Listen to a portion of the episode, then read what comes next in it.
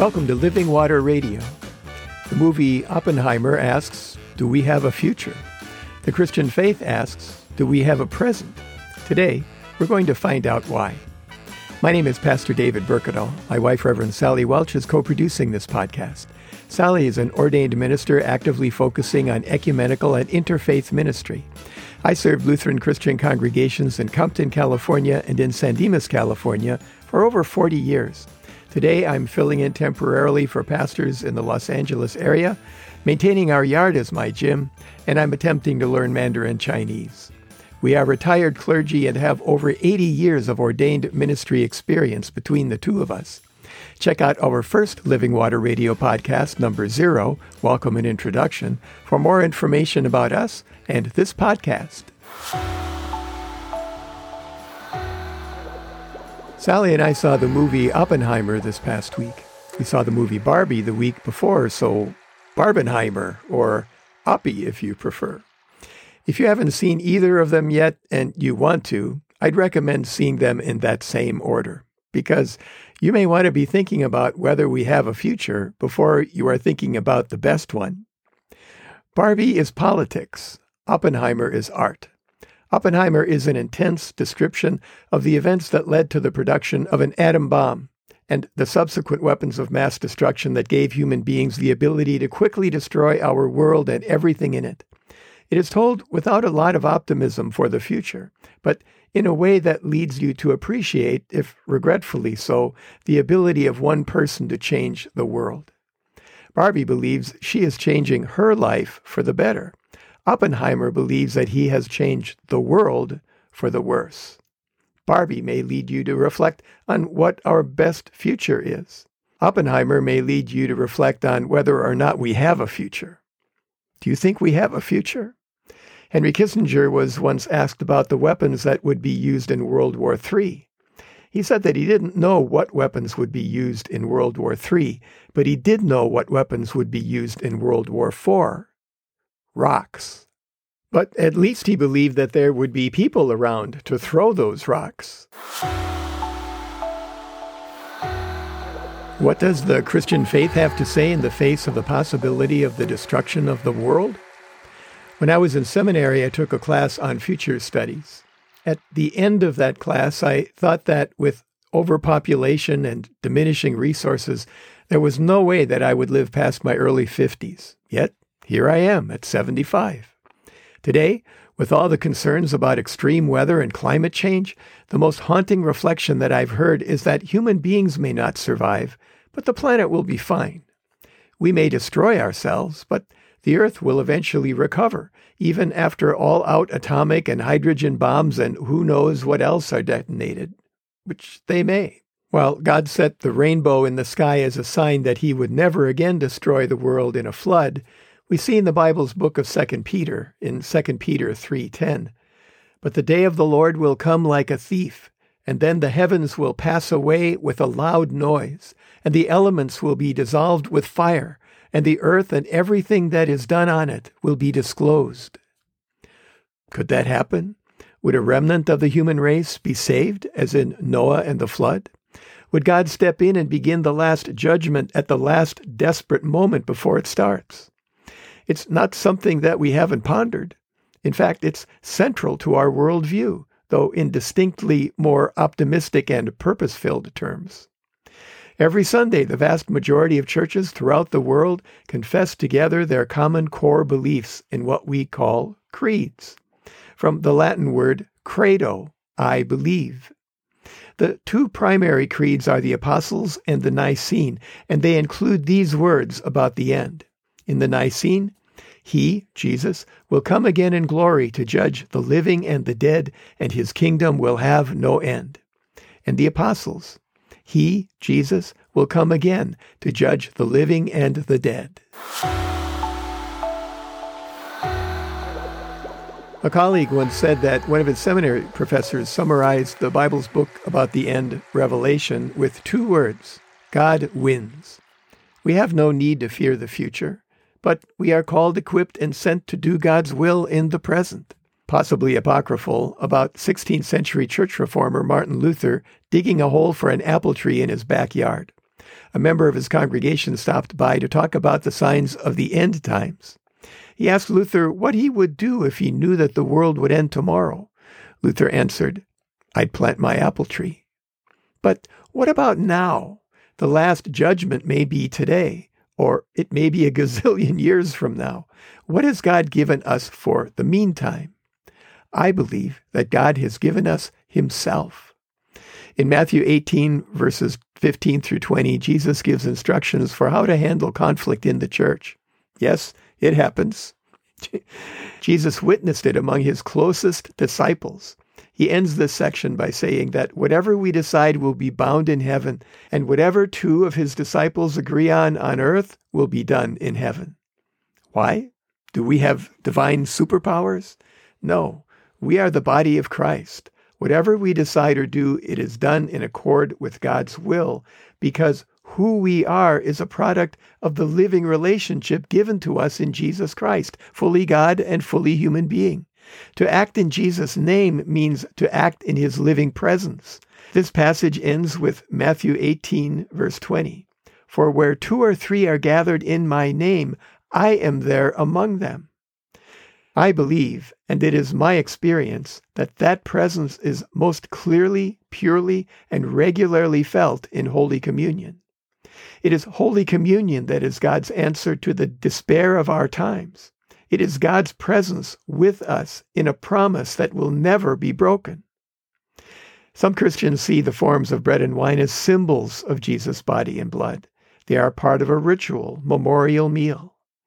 I saw a meme the other day advertising communion wafers now in pumpkin spice. It was a fictional product, a joke, it's funny partly because I'm sure there are some people who would prefer something to spice up what to them is just an add on, a time consumer, an all too familiar and boring ritual, not real presence. Most Christians now and throughout history have spoken of the bread and wine of Holy Communion in some terms of the real presence of Jesus in the forms of bread and wine. Some say that these forms of bread and wine change into the body and blood of Jesus. Lutherans say that Jesus is present in, with, and under the forms of bread and wine, and though the forms themselves don't change, that he is truly present in these forms. In Holy Communion, we encounter the living, transformational, real presence of God. The Lutheran churches of our denomination and our region send voting members annually for our Synod Assembly.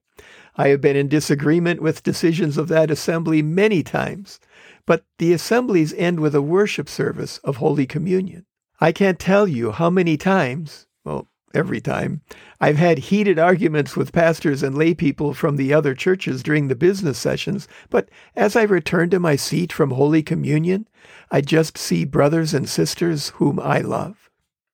We believe that what happens in Holy Communion is Holy Communion. We commune with the one true holy God in a sacrament begun and commanded by Jesus. In this sacrament, as 16th century church reformer Martin Luther writes in a small catechism, we receive forgiveness of sins, life, and salvation. For where there is forgiveness of sins, there is also life and salvation. If eating bread and drinking wine did that by itself, we'd have a lot of restored and saved people in this world. But it is not just eating and drinking. Luther says it is not eating and drinking that does this, but the words given and shed for you for the remission of sins. He puts those words in bold.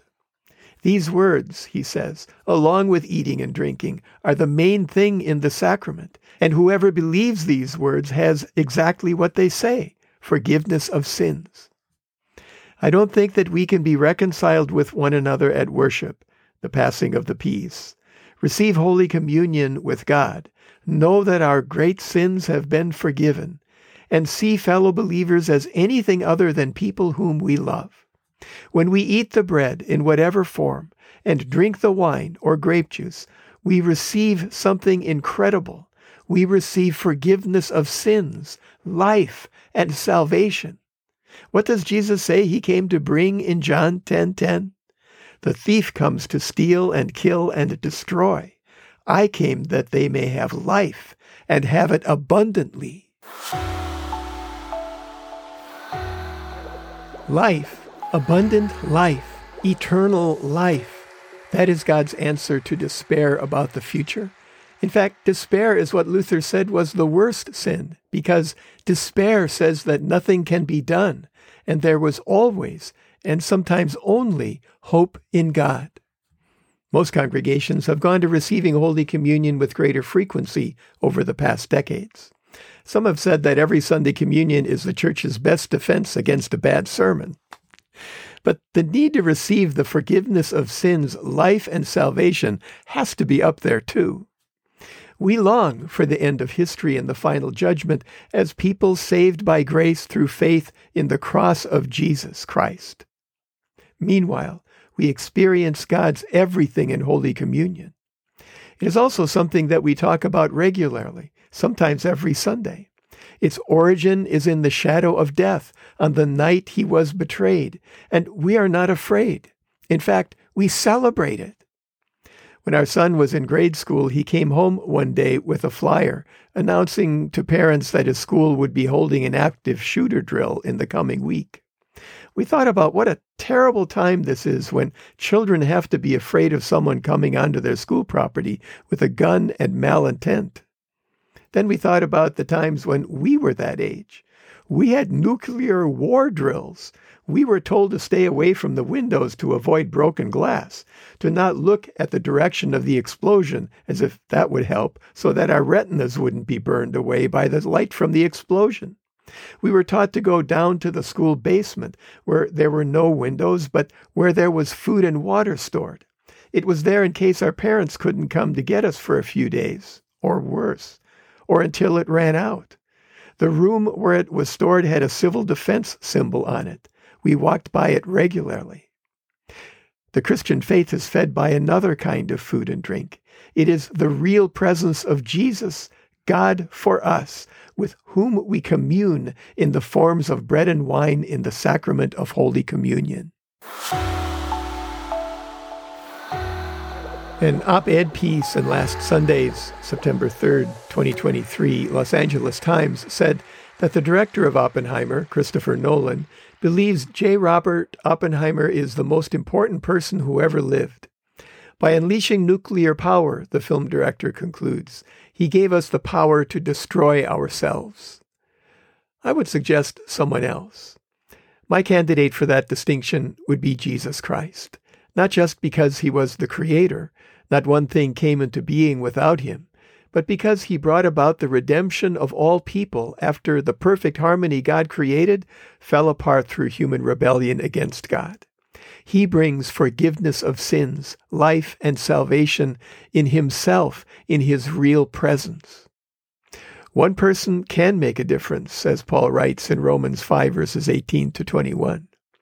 Therefore, just as one man's trespass led to condemnation for all, so one man's act of righteousness leads to justification and life for all.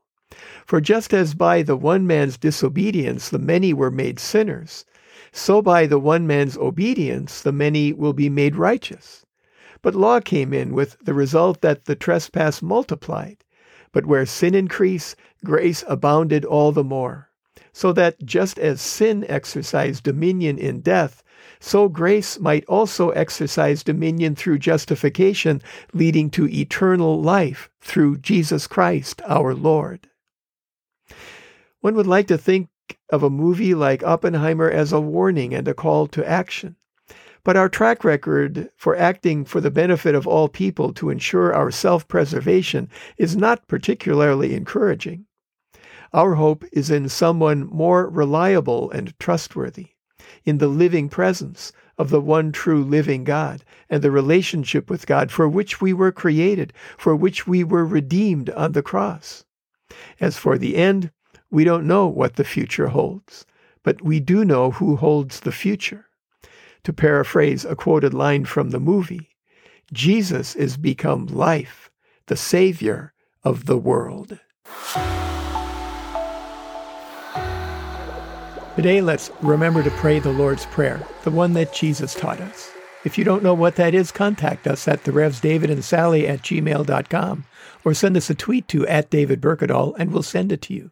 Send your prayer requests to either of the same addresses and we'll include them next time. Send your comments, questions, and concerns there as well, and we'll respond to every one. As always, we encourage you to stay hydrated, to open your heart to receive the living water from the source, God's self, the living presence of the one true living God, the God who gave himself on the cross so that all who believe and are baptized might be restored to the living relationship with God for which we were created. Remember your church. Identify one if you don't already have one. Pray about it and ask the Holy Spirit to guide you. Ask a friend about it or a family member. Google it. Contact the pastor. When you have a church, go to or tune into the worship services they have available and support your church with your time, your treasure, and your talent. Pray for and support your pastor and church leaders as they seek to do God's will for your congregation. If you are having thoughts of suicide or are struggling with mental health issues, call somebody. Contact a friend or a relative. Google a local or national hotline. Reach out. There are people around you who will walk with you through this dark time into the light. You are not alone.